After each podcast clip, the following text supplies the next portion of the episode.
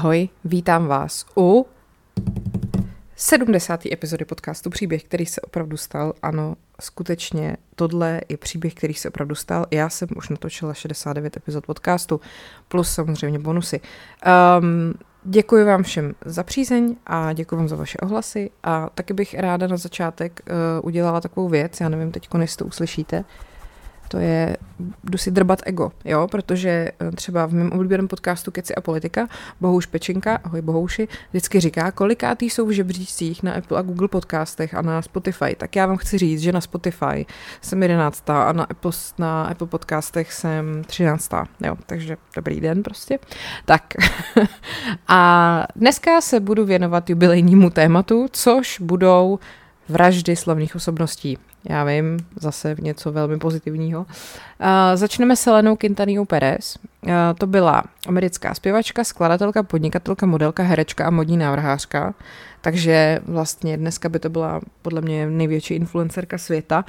Uh, byla to hvězda, fakt velká hvězda, která bohužel právě byla zavražděna v hodně útlém věku, jí bylo nějakých 24 let a byla označovaná za královnou hudby Techano. Jo, já vám vysvětlím, co je Techano.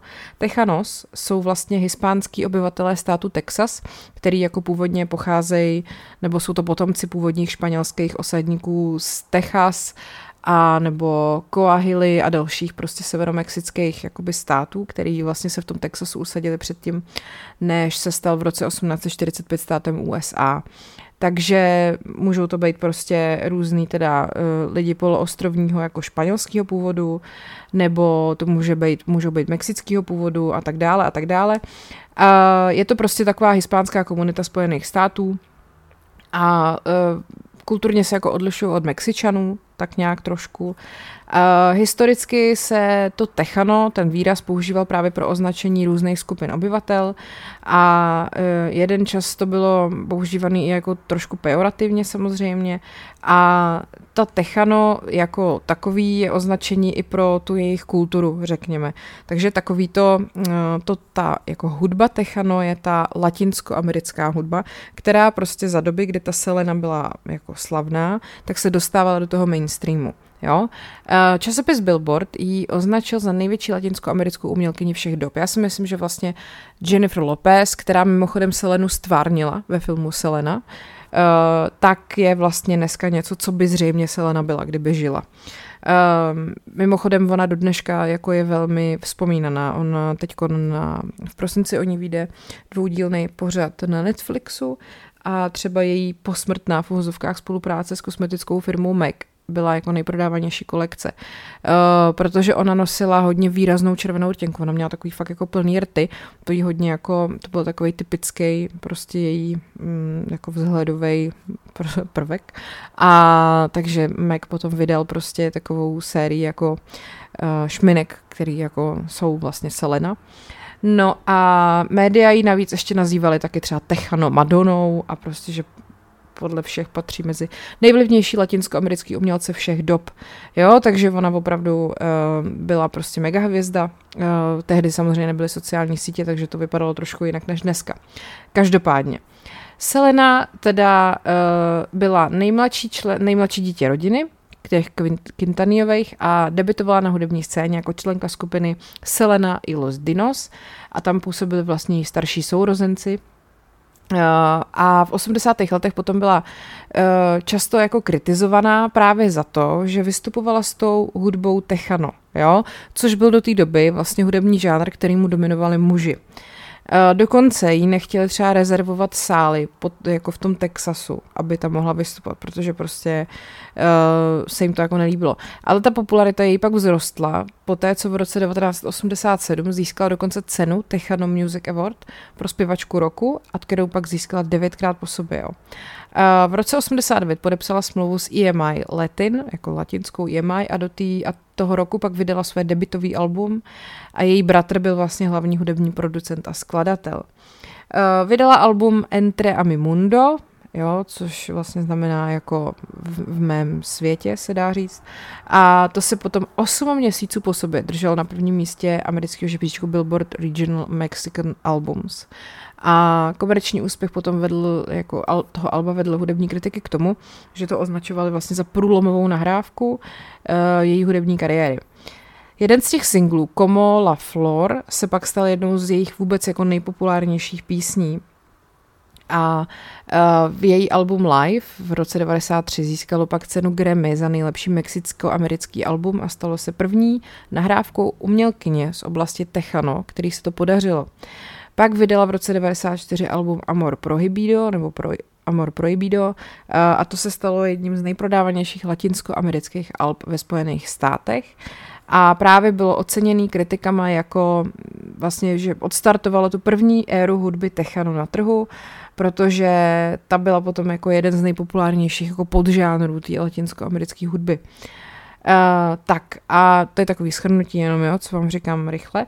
Selena byla potom 31. března 1995 zastřelená a zastřelila ji, prosím vás, Jolanda Saldivar, což byla její přítelkyně a bývalá manažerka Seleniných butiků. Ona měla butik, jo, jmenovalo se to Selena ETC. A ta Saldivar byla uh, jako obklíčená policií při pokusu o útěk, uh, vyhrožovala, že se zabije a nakonec se nechala přesvědčit, že teda se vzdá. A byla odsouzená za vraždu na doživotí uh, s možností podmínečního propuštění po 30 letech. A uh, vlastně potom Seleně posmrtně vyšlo album Dreaming of You v roce 95 a to debitovalo potom v žebříčku Billboardu na prvním místě, takže ona byla první latinskoamerická umělkyně, který se to podařilo. Eh, v roce 97, jak jsem říkala, potom Warner Bros. vydal film Selena o jejím životě a kariéře, kde si právě tehdy zahrála Jennifer Lopez, která tehdy vlastně byla ještě docela neznámá a dost to katapultovalo ke slávě, jo? to je taková ironie osudu.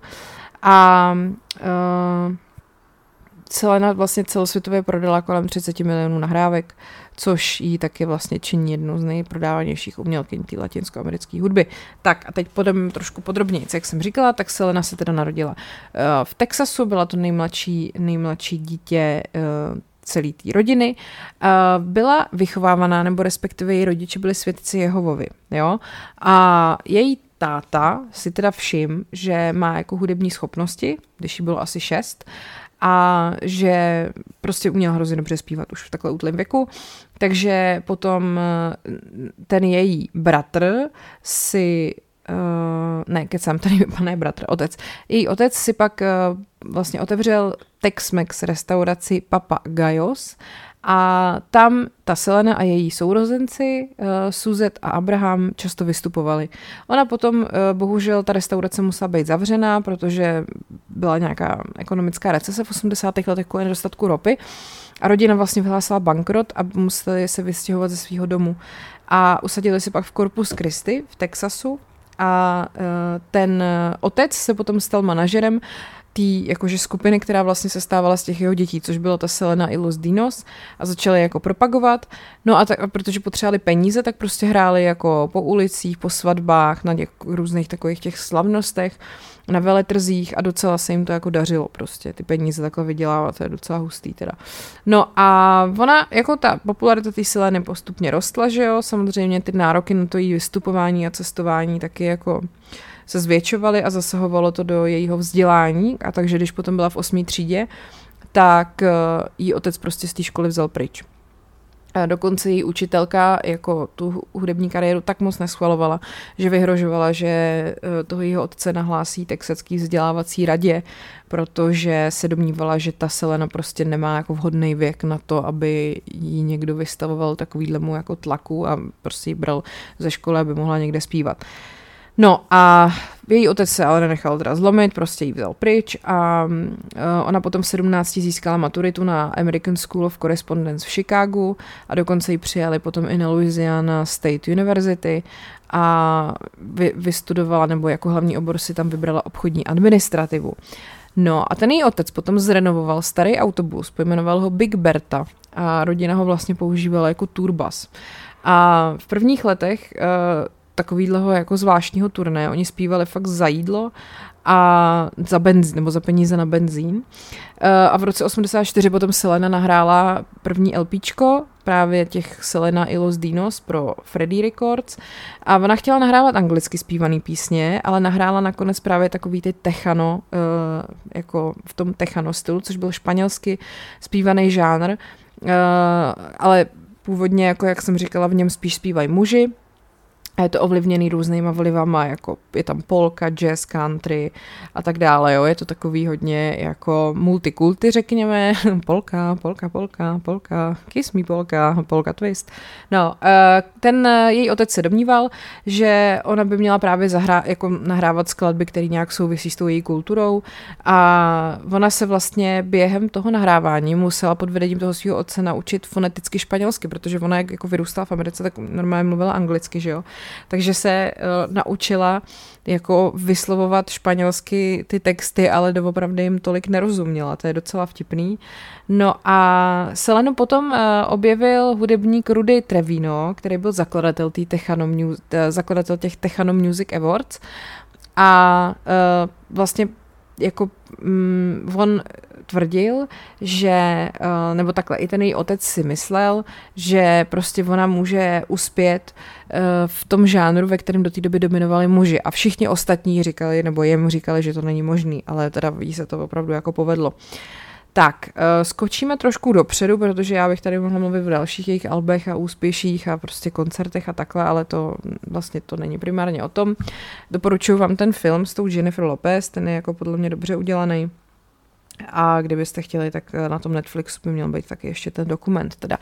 Tak, eh, v roce 94 začala Selena navrhovat a vyrábět řadu oblečení, otevřela dvou butiky s názvem Selena ETC a byly teda vybavený, měla tam, měla tam, měla tam i kosmetický salony, pak pořádala i módní přehlídky a potom eh, po druhý módní přehlídce Selena ETC, uh, uspořádala uh, 3. prosince 94 koncert v Hemisphere aréně v San Antoniu a jednala o otevření dalších obchodů v Monterey a v Mexiku a v Portoriku a uh, ta Saldivar, ta Jolanda, která ji později zavraždila, tak řídila oba ty butiky, protože ta rodina Quintaniových byla spokojená s tím, jakým způsobem ta Jolanda Saldivar řídila ten Selenin fanklub. club.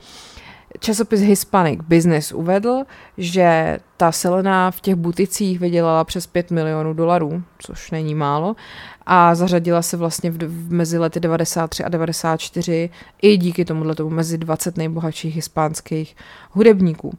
No a teda, jak jsem říkala, potom v březnu 94 Selena vydala čtvrtý studiový album Ar- Amor Prohibido, jakože zakázaná láska a ta nahrávka debitovala na třetím místě Billboard Top Latin Albums a na prvním místě amerického žebříčku Billboard Regional Mexican Albums, teda koukám, že oni mají úplně na každý žánr svůj žebříček a e, potom vlastně to Amor Prohibido se stalo jako druhým Techano albem, který dosáhlo celoročního prodeje přes půl milionu kopií. Jo, což je teda hustý, stalo se jedním z nejprodávanějších latinskoamerických alb ve Spojených státech a a tak. Takže prostě velký dobrý. No a to Amor Prohibido úplně nejvíc popularizovalo tu techano hudbu mezi mladším a širším publikem a to se nikdy do té doby nikomu pořádně jako nepovedlo. Uh, pak to získalo prostě několik cen Grammy a ta Selenina hvězda jako letěla vzhůru a vzhůru a vzhůru a že teda ta Selena prostě podle kritiků prolomila bariéry v tom světě té latinsko-americké hudby a uh, to Amor Prohibido dokonce časopis Billboard zařadil mezi nejzásadnější latinskoamerické nahrávky posledních 50 let, jo. No, uh, Selena nahrála duet Donde Quiera que se skupinou Barrio Boys a ten to pak vyšlo taky v roce 94 uh, a to potom zase vyhrálo všechny možné žebříčky a to jí umožnilo turné v New Yorku, Argentíně, Portoriku, Dominikáně, Střední Americe, kde do té doby nebyla příliš známá. A e, potom vlastně v roce 94 předseda představenstva EMI rozhodl, že Selena už dosáhla všeho, čeho mohla na španělském mluvícím trhu a chtěli dál propagovat jako anglicky mluvící popovou umělkyni. Ona teda pokračovala v turné a to EMI začalo připravovat takový crossoverový album, e, že tam bude jako vlastně i angličtina, i španělština No a ona teda dokonce ještě, aby toho neměla málo, tak se i v roce 95 objevila ve filmu Don Juan de Marco, kde hráli Marlon Brando, Johnny Depp nebo Faye Dunaway. Tak, eh, jak jsem říkala, Jolanda, Jolanda Saldívar teda byla manažerka Seleniných butiků, a osm měsíců později potom Selena podepsala uh, s tou Jolandou Saldívar navíc smlouvu, že ta Jolanda se stává její agentkou v San Antonio v Texasu. A ta Saldívar se teda přestěhovala, aby té Seleně byla blíž. A v roce 94 ty butiky potom, uh, v prosinci roku 94 ty butiky začaly strádat. Uh, podle zaměstnanců totiž ta Jolanda často propouštěla zaměstnance, který neměla ráda. A často si prej oni i na ní jako dost stěžovali, i tý Seleně dokonce, ta teda ty tvrzení odmítala, domnívala se, že prostě ta Saldívar dělá co nej, to nejlepší, co může a prostě se jí zastávala a myslela si, že jako prostě, že to je blbost. No, e, dokonce potom se teda ty zaměstnanci obraceli i na toho Selenina otce, a snažili se mu jako vysvětlit, že ta Jolanda se jako nechová dobře. On teda ty tvrzení vzal vážně, řekl té Seleně, aby si na tu Jolandu dávala pozor a že by možná bylo dobrý s ní jako ukončit spolupráci. Ale Selena se jí stále zastávala, protože prostě neměla důvod, aby ne. A v lednu potom 95 vyjádřili svůj, svý obavy z toho chování té Jolandy uh, i modní návrhář té Seleny Martin Gomez a její sestřenice Debra Ramirez, jo. A uh, vlastně všichni, všem přišlo jako bizarní a divný, jak je ta Jolanda Saldívar té Seleně oddaná a že jim přijde, že ta její oddanost hraničí s nějakou podivnou posedlostí, jo. Takže, no. Uh, a potom teda v lednu ten otec té Seleny začal dostávat telefonáty od fanoušků, který tvrdili, že třeba týhletý Jolandě zaplatili za členství v Selenině fanklubu a nic za to ale nedostali. A tak ten její otec zahájil vyšetřování a zjistil, že ta Jolanda Saldívar spronevěřila víc než 30 tisíc dolarů právě prostřednictvím různých padělaných šeků, jak z toho fanklubu, tak z těch butiků a potom teda 9. března večer, tady ten, ten otec té Seleny, uspořádal schůzku se Selenou a její sestrou Suzet, aby právě mm, konfrontovali tu Jolandu. Uh, ten otec té Seleny, té Jolandě předložil nějaké ty nesrovnalosti ohledně těch finančních prostředků a řekl, že pokud nepředloží důkazy, které to vyvracejí, tak prostě zapojí do toho případu policii. Zakázal té uh, Jolandě Saldívar jakýkoliv kontakt s tou Selenou ale ona nech, ta Selena nechtěla to jejich přátelství rozvázat a prostě měla pocit, že tu, že tu Jolandu jako potřebuje k tomu úspěchu těch všech jejich hadrů a věcí. Uh, a prostě mm, chtěla si udržet na blízku, no. A to byla její osudová chyba. Uh, ve dnech před tou Seleninou smrtí Uh, ta Jolanda Saldívar vlastně pořád nějak oddalovala to předání těch bankovních výpisů a finančních záznamů, který jako měla ukázat, s tím, že eh, tvrdila, že v Mexiku někdo fyzicky a sexuálně napad. No a 31. března 95 se potom se Selenou dostavila na lékařskou kliniku, protože právě tvrdila, že ji někdo napad, tak uh, jako brala tu Selenu sebou a chtěla, aby ji tam jako vyšetřili, prý se to mělo stát prostě v Monterey. No a během té návštěvy potom ten lékař teda provedl nějakou krátkou e, prohlídku, ale ta nezahrnovala gynekologické vyšetření, což se prostě v případech sexuálního napadení asi musí udělat, že jo. Takže e, vlastně Potom ta zdravotní sestra navrhla, že tu Saldívarovou vyšetří v San Antoniu a když potom se uh, Saldívar sešla s tou Selenou v hotelu později ten den, tak ta Selena si od ní vyžádala finanční doklady a ta Saldívar vytáhla z kabelky pistoli a namířila na Selenu. A když se ta Selena pokusila utéct, tak jí ta Saldívar střelila do pravý dolní části ramene, tam jí přerušila tu podklíčkovou tepnu a způsobila jí velkou ztrátu krve. A když potom ta kriticky zraněná Selena jako běžela směrem k hale a vlastně za sebou nechávala dlouhou krvavou stopu, tak se pak zhroutila na podlahu, recepční volal záchrannou službu a ta Saldívar stále jako pronásledovala a nazývala ji děvkou. A než ta Selena skolabovala, tak uh, ukázala na tu Saldívar a řekla, že to je jako ta vražetkyně uvedla číslo pokoje, kde byla postřelená. Ta Saldívar se potom pokusila teda odjet ve svém autě, ale ten nějaký zasahující policejní vůz viděl, tak se pak vzdala po asi 9,5 hodinovém jako takový honičce s policajtama z FBI a v té době navíc se na místě činu schromáždili stovky fanoušků, že jo, protože prostě, no, Uh, Selena teda potom po, po příjezdu do nemocnice Corpus Christi uh, Memorial Hospital bohužel uh, zemřela. Uh, pak se jí pokoušeli oživovat, uh, provedli i nějakou operaci, ale neměla pravidelný srdeční tep na dostatečně dlouhou dobu, aby ji mohli převést na traumatologii.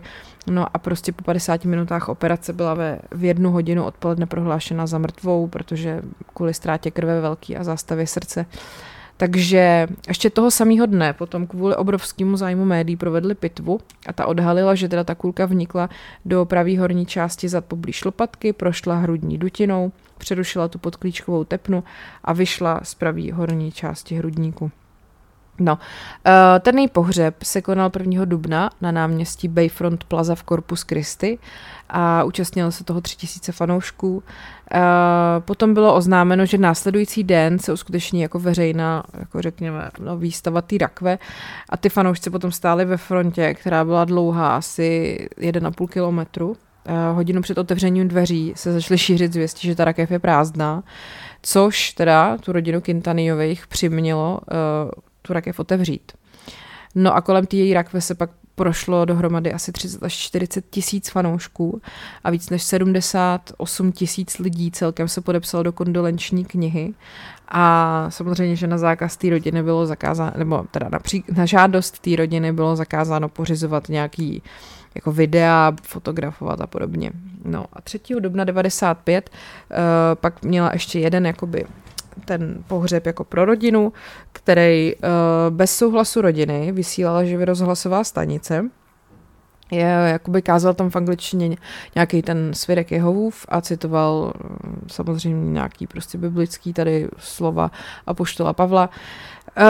Uh, objevilo se tam několik citátů, takových dojemných, stovky lidí prostě objížděli tu oblast uh, v autech aspoň a mezi celebritama, který se účastnili toho pohřbu, byli Teď koukám, jestli tady někoho z nich asi znáte, asi zřejmě ne, samý takový nějaký latinsko-americký jména. Uh, pak byla ještě mše, která se ten den konala v Los Angeles ve Sports Areně a ta přilákala 4 tisíce lidí. No, uh, ta její vražda měla obrovský dopad, protože ty reakce na tu její smrt fakt byly srovnávané jako s reakcemi na smrt třeba Johna Lennona, o kterém dneska ještě budu mluvit, nebo Elvise Presleyho, anebo s reakcí na smrt uh, JF Kennedyho, o kterém mám uh, o jehož vraždě i životě mám uh, v bonusech na herohero.co lomeno podcast příběhy, když tak epizody. Uh, hlavní televizní stanice kvůli této zprávě o selenině smrti přerušili pravidelný program. Uh, jak jsem říkala, několikrát ji označili za mexickou Madonu a její smrt eh, byla dva dny na titulní straně deníku The New York Times a na její počest se konalo spoustu jako vzpomínkových akcí a rozhlasové stanice hrály nepřetržitě její hudbu. Takže fakt to jako bylo prostě velký. No. Ta zpráva hrozně zasáhla tu hispánskou komunitu. Spousta fanoušků cestovalo tisíce kilometrů, aby se podívali na její dům a butiky a na to místo činu. A uh, pak vlastně dokonce policajti museli vytvořit takovou objížďku, protože ty auta začaly brzdit jako dopravu v tom městě, kam ty lidi jezdili. No, uh, jakože, no, jak říkám, fakt, fakt to jako byla mega hvězda.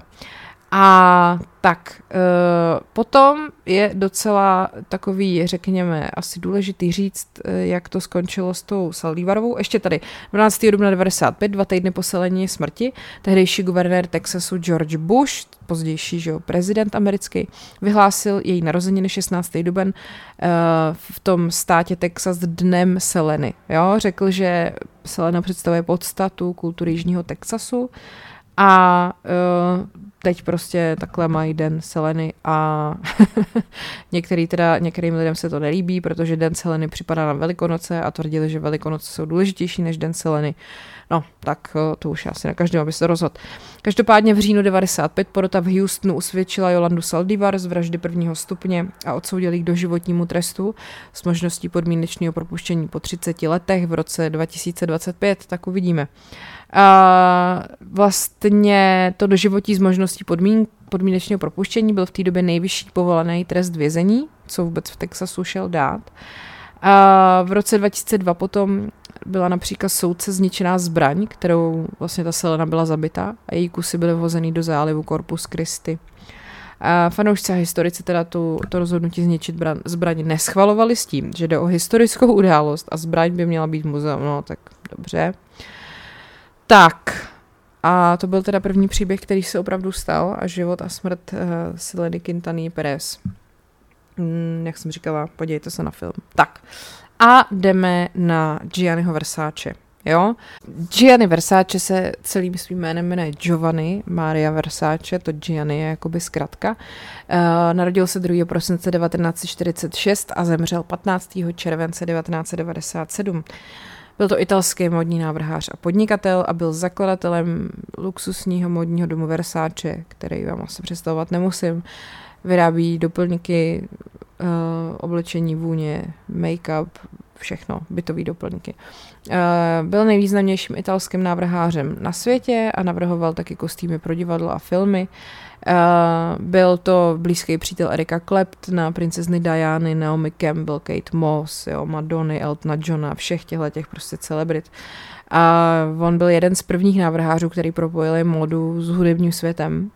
Uh, byli, byl to takový hodně společenský člověk, byl často na různých jako mezinárodních večírcích a tak. Um, vlastně v roce 97, 15. července, teda ho ve věku 50 let zastřelil před jeho sídlem Casa Casuarina v Miami Beach uh, vrah, který se jmenoval Andrew Kanenem. Jo? Tak, a to bylo rychlé schrnutí a teď se na to jdeme podívat uh, do detailu. Takže před uh, vlastně ta South Beach na Floridě byla taková plážová taneční a hedonistická scéna, kde teda vládly ty různý hudební uh, bohémové herci a všichni prostě byli jako strašně bohatý a všechny uh, oblíkal, nebo aspoň minimálně chtěli být oblečený od Gianniho Versace. Uh, on byl prostě šéf toho modního impéria, který jako bylo úplně neuvěřitelně rozsáhlý a fakt nesmírně bohatý člověk. A ten den, kdy ho zavraždili, tak e, vlastně byl vzhůru už od 6 hodin, zavolal do Milána, pak udělal nějakých pár pracovních věcí, pak zamířil do News Cafe, který bylo vzdálený jen tři e, bloky od jeho domu. No a uh, na tý, v té restauraci na Ocean Drive uh, si koupil kafe, vyměnil si pozdravy s manažerem, pořídil si samozřejmě nový čísla časopisů Vogue a The New Yorker a vydal se zpět do Casa Casuarina, což byla ta jeho honosná palácová vila, za jejíž jako pořízení rekonstrukci utratil miliony. Uh, vystoupal po pěti mramorových schodech a zasunul klíč do zámku železné brány. A přesně v tu chvíli se po stejných mramorových schodech vyřídil tmavomlas, tmavovlasý muž v šortkách, šedém tílku baseballové čepici a s batohem na zádech. Jmenoval se Andrew Kanenen, to je strašně debilní jméno, a zastřelil Gianniho Versáčeho dvakrát. Uh, pak se otočil a nenuceně odešel. Bylo mu 27 a jeho vlastní matka ho označila za prvotřídního homosexuálního prostituta. Byl už dřív hledaný, byl podezřelý ze čtyř vražd ve třech státech a víc než dva měsíce předtím se skrýval v Miami.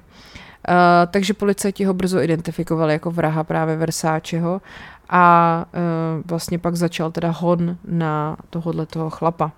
A zatímco policie prohledávala to okolí Miami, tak uh, Versáčeho zdrcení sourozenci, což byla Donatella Versáče a Santo Versáče, přiletěli z Milána. Donatelu Versáče asi znáte právě, ona vlastně po Giannim převzala ten celý to impérium. Vyzvedli si Gianniho tělo a vrátili se do Itálie, kde 22. července 1997 vlastně mu uspořádali obrovský pohřeb, eh, kde v tom, eh, v Duomo, jo, přímo v takový té obrovské katedrále eh, v centru Milána vlastně. No uh, a zatímco teda venku se o to místo rvali různí kameramani, tak do toho památníku se vměstnalo asi 2000 lidí a samozřejmě, že většina z nich měla na sobě oblečení Versaceho. Byla tam Naomi Campbell, byla tam Anna Wintour, byl tam Karl Lagerfeld, byla tam princezna Diana, byl tam Elton John a Sting a uh, vlastně ty potom spolu uh, zaspívali Želám the Lord is my shepherd, což vybral jako ten Versaceho tým. No, um, ty výstřely, který prostě Gianniho zabili, tak uh, to bylo něco, co otřáslo tehdejším světem, tím módním hlavně, protože uh, jako nikdo nečekal, že se takováhle věc může stát. Mělo to téměř jako v té době stejný kulturní dopad jako jiný takovýhle vraždy, třeba jako vražda Sharon Tate v roce 69, kterou spáchala rodina Charlesa Mansona, což taky samozřejmě ode mě znáte, pokud máte předplacený uh, bonusy, kde já vlastně o Mansonově rodině v jednom bonusu mluvím. Jenomže tam ty činy byly takový jiný v tom, že měly různý psychotický důvody, jo? Že vlastně Mansonova rodina prostě byli úplný maniaci a mělo to jako nějaký, ne, nechci říkat jako racionální důvod, ale prostě oni si to nějak jako ty lidi uměli vysvětlit a obhájit, proč to udělali. Ale tady u toho Andrew Cannonena nikdo jako nepochopil vlastně proč. On nikdy nikomu neřekl, proč toho Versáčeho zabil. Uh, Eh, kolovaly zvěsti, že se vydal eh, na tu vražednou dráhu, když zjistil, že se nakazil eh, virem HIV, ale podle pitvy se ukázalo, že ten virus neměl. A u, u Versáčeho v rodině vždycky, jako všichni tvrdili, že Gianni HIV pozitivní taky nebyl.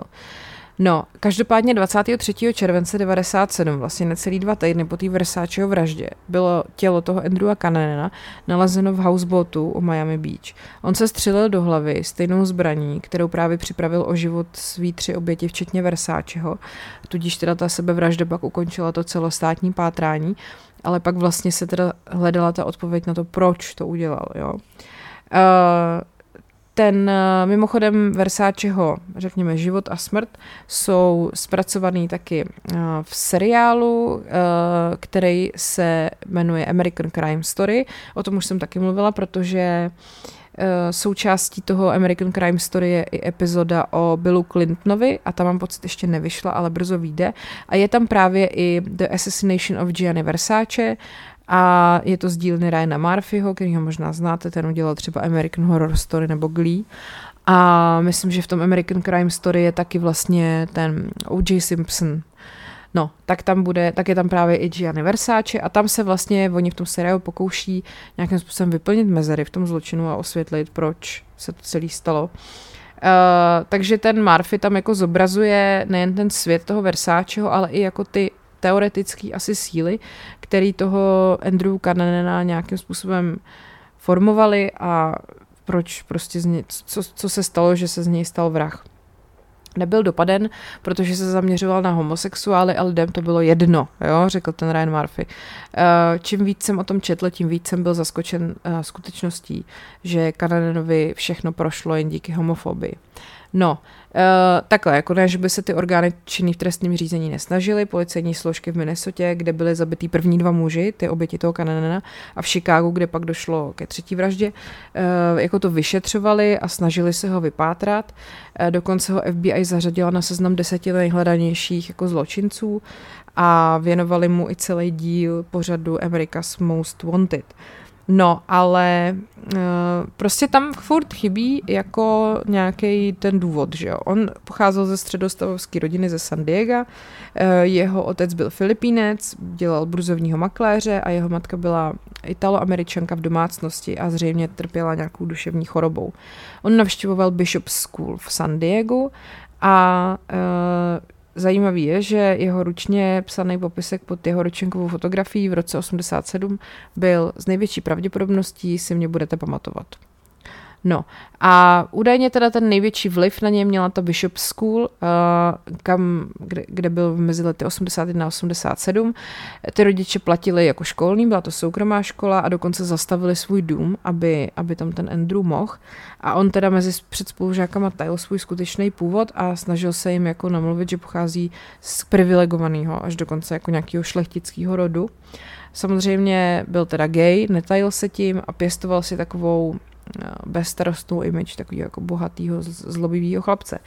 No a um, ta jeho rodina se jako snažila, ale nějak to prej jenom zesilovalo nějaký jeho skrytý jako hněv, který v sobě měl a že vlastně furt měl takový sklon předstírat, že je někým, kdo není.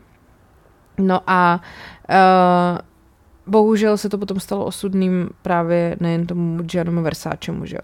A on měl, on měl prej eh, ten Kanenen uh, vysoký IQ, prej 147, což je statisticky vyšší než 99,9% populace. Ale teda to jeho, toho, jeho studium na té Bishops eh, School nebylo nějaký hvězdný. Po maturitě se pak zapsal na Kalifornskou univerzitu v San Diego, ale toho rychle nechal, zpřátelil se s nějakýma bohatýma staršíma mužema aby si mohl platit nájem, oblečení, chodit po klubech a cestovat.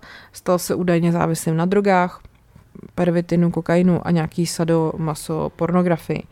No a potom koncem roku 96, poté, co ho odříznul nějaký jeho starší bohatý přítel, Uh, se on, ten Kananen, jakoby v úzovkách začal vymykat kontrole. V roce 97 v Dubnu opustil Kalifornii a koupil si jednosměrnou letenku do Minneapolis a uh, jeho další, nebo takhle, a jeho dva kamarádi, uh, se kterými Prey tam měl jako nějak prostě pobejt. Jeden z nich byl Jeff Trail, veterán z války v zálivu, a druhý byl David Metzen, architekt. Oba s oběma on nějak krátce chodil, tak nakonec se právě staly jeho prvníma oběťma. V v Metsonově bytě ten Kananen ubil Traila k smrti kladivem a tělo sroloval do koberce. Když se potom ten Metzen toho nevrátil domů, tak uh, byl jako těžko říct, co se tam přesně jako mezi tím stalo, nicméně potom byl tam ten Metzen o několik dní později nalezený mrtvej se střelnými ranama v hlavě. No ten Kananen nějakým způsobem prostě získal uh, střelnou trailovou zbraň a odjel do Chicaga. Uh, potom do týdne v jeho domě bylo nalezeno tělo Lee Miglina, což byl 72-letý developer, který bylo, jako, byl umlácený a pobodaný a měl na, to tělo mělo na sobě známky mučení.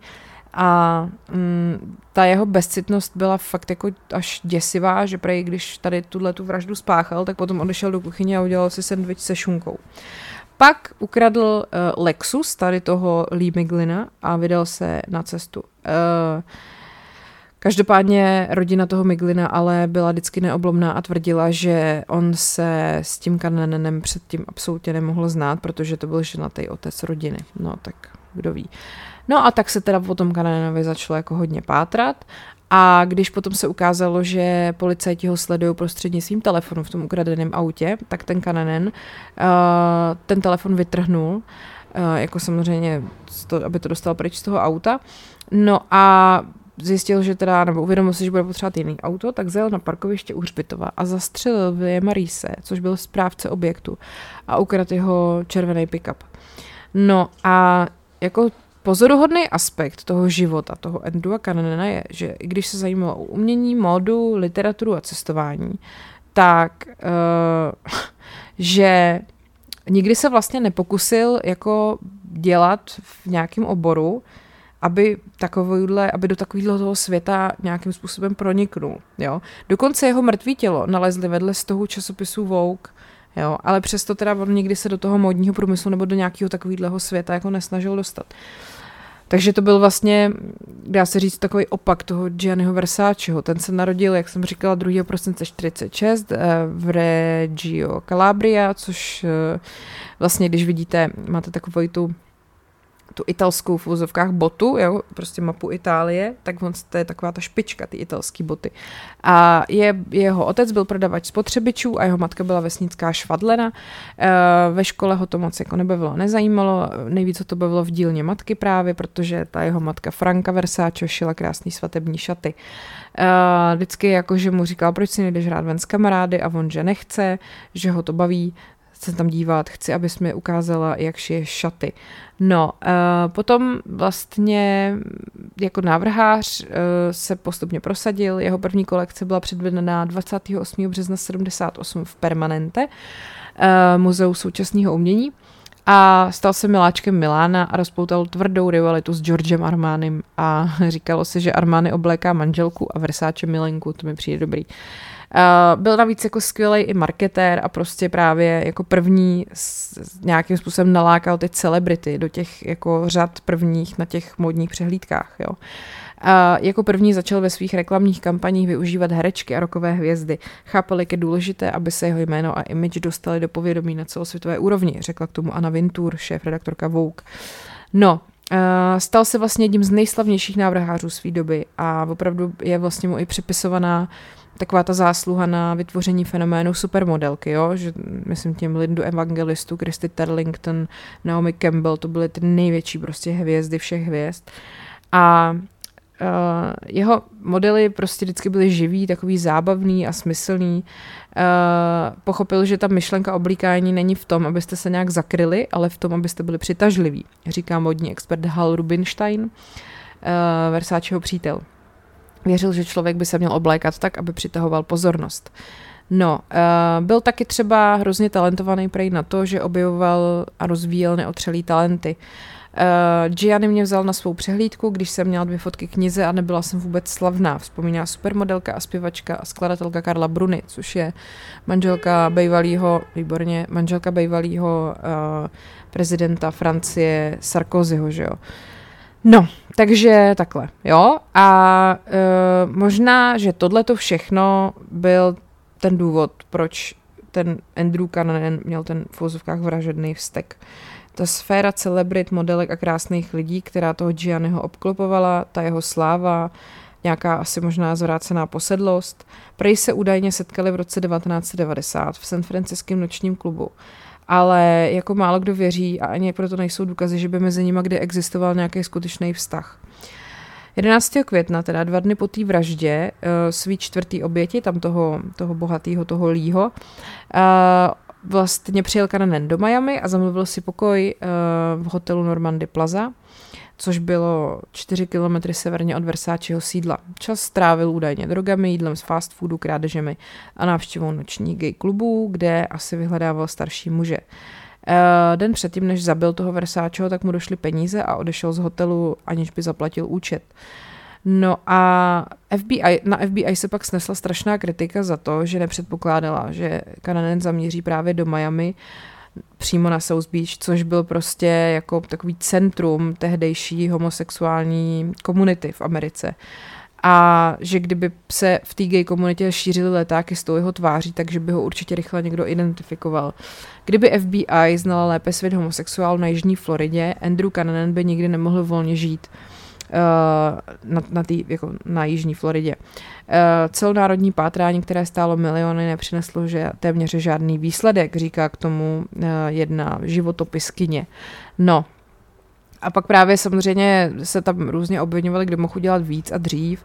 A když potom ta Versáčeho rodina se snažila pokračovat bez něj, tak ta jeho mladší sestra Donatella nejdřív propadla drogové závislosti a málem přišla i o to místo v té firmě a na naléhání Eltona Johna se nakonec odebrala do léčebny. Eh, ten Santo Versace, ten dohlížel na obchodní stránku značky Versace, se pak s tou Donatelou dostal do konfliktu a eh, vlastně potom nakonec se ta společnost ale jako nějak udržela, Donatella se vrátila a dneska má Imperium Versace vlastně hodnotu 1,7 miliardy dolarů a furt je v soukromém vlastnictví té rodiny. Takže ta Donatella a ten Santo to udrželi všechno pohromadě, zachovali ten Versáčeho dům, zachovali jméno, zachovali celý ten návrhářský biznis a eh, jako prostě ho takhle uctili vlastně, no. Uh, Nikdy se teda neukázalo, že by Kanaden Versáčeho nějak jako doopravdy znal a nedá se to nikdy s jistotou tvrdit. Uh, jestli se ty cesty někdy střetly předtím, proč on si ho vybral, uh, těžko říct. No, tak to byl druhý příběh, který se opravdu stal a vražda Gianniho Versáčeho a já se podívám, jak jsme na tom časově. Tak, uh, moji milí, to bude asi pro dnešek všechno. Já si asi další dvě smrti, nebo teda určitě, mám tam ještě Johna Lennona a Tupaka Shakura, a možná k ním ještě přidám jednoho, jestli mi vyjde čas, nechám na, do bonusové epizody na herohero.co lomeno podcast příběhy, kde jinak teda samozřejmě máte ještě spoustu jiných bonusových epizod a předplatný je tam stovka měsíčně, můžete ho kdykoliv odhlásit každý týden tam přidávám teda dvě. Uh, chci tam ještě tenhle týden přidat jednu velkou věc na ten podcast uh, bonusový kanál, což by měly být příběhy přeživších uh, lidí z 11. září.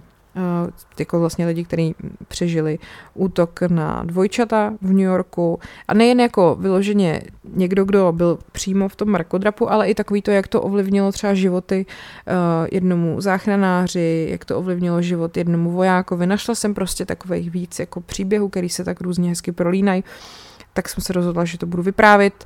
Je to tak na dvě hodiny teda, ale to všechno bude taky na tom bonusovém kanále Hero Hero. Tak jo, uh, to by bylo pro dnešek všechno. Já vám děkuji za pozornost a mějte se hezky, mějte hezký víkend, sledujte mě na Instagramu podcast Pribehy nebo na mém Instagramu paní Královna, já se jmenuji Markéta, když tak si můžete koupit moji knížku nějakou třeba. Uh, tak jo, ať je váš život příběh, který se opravdu stal.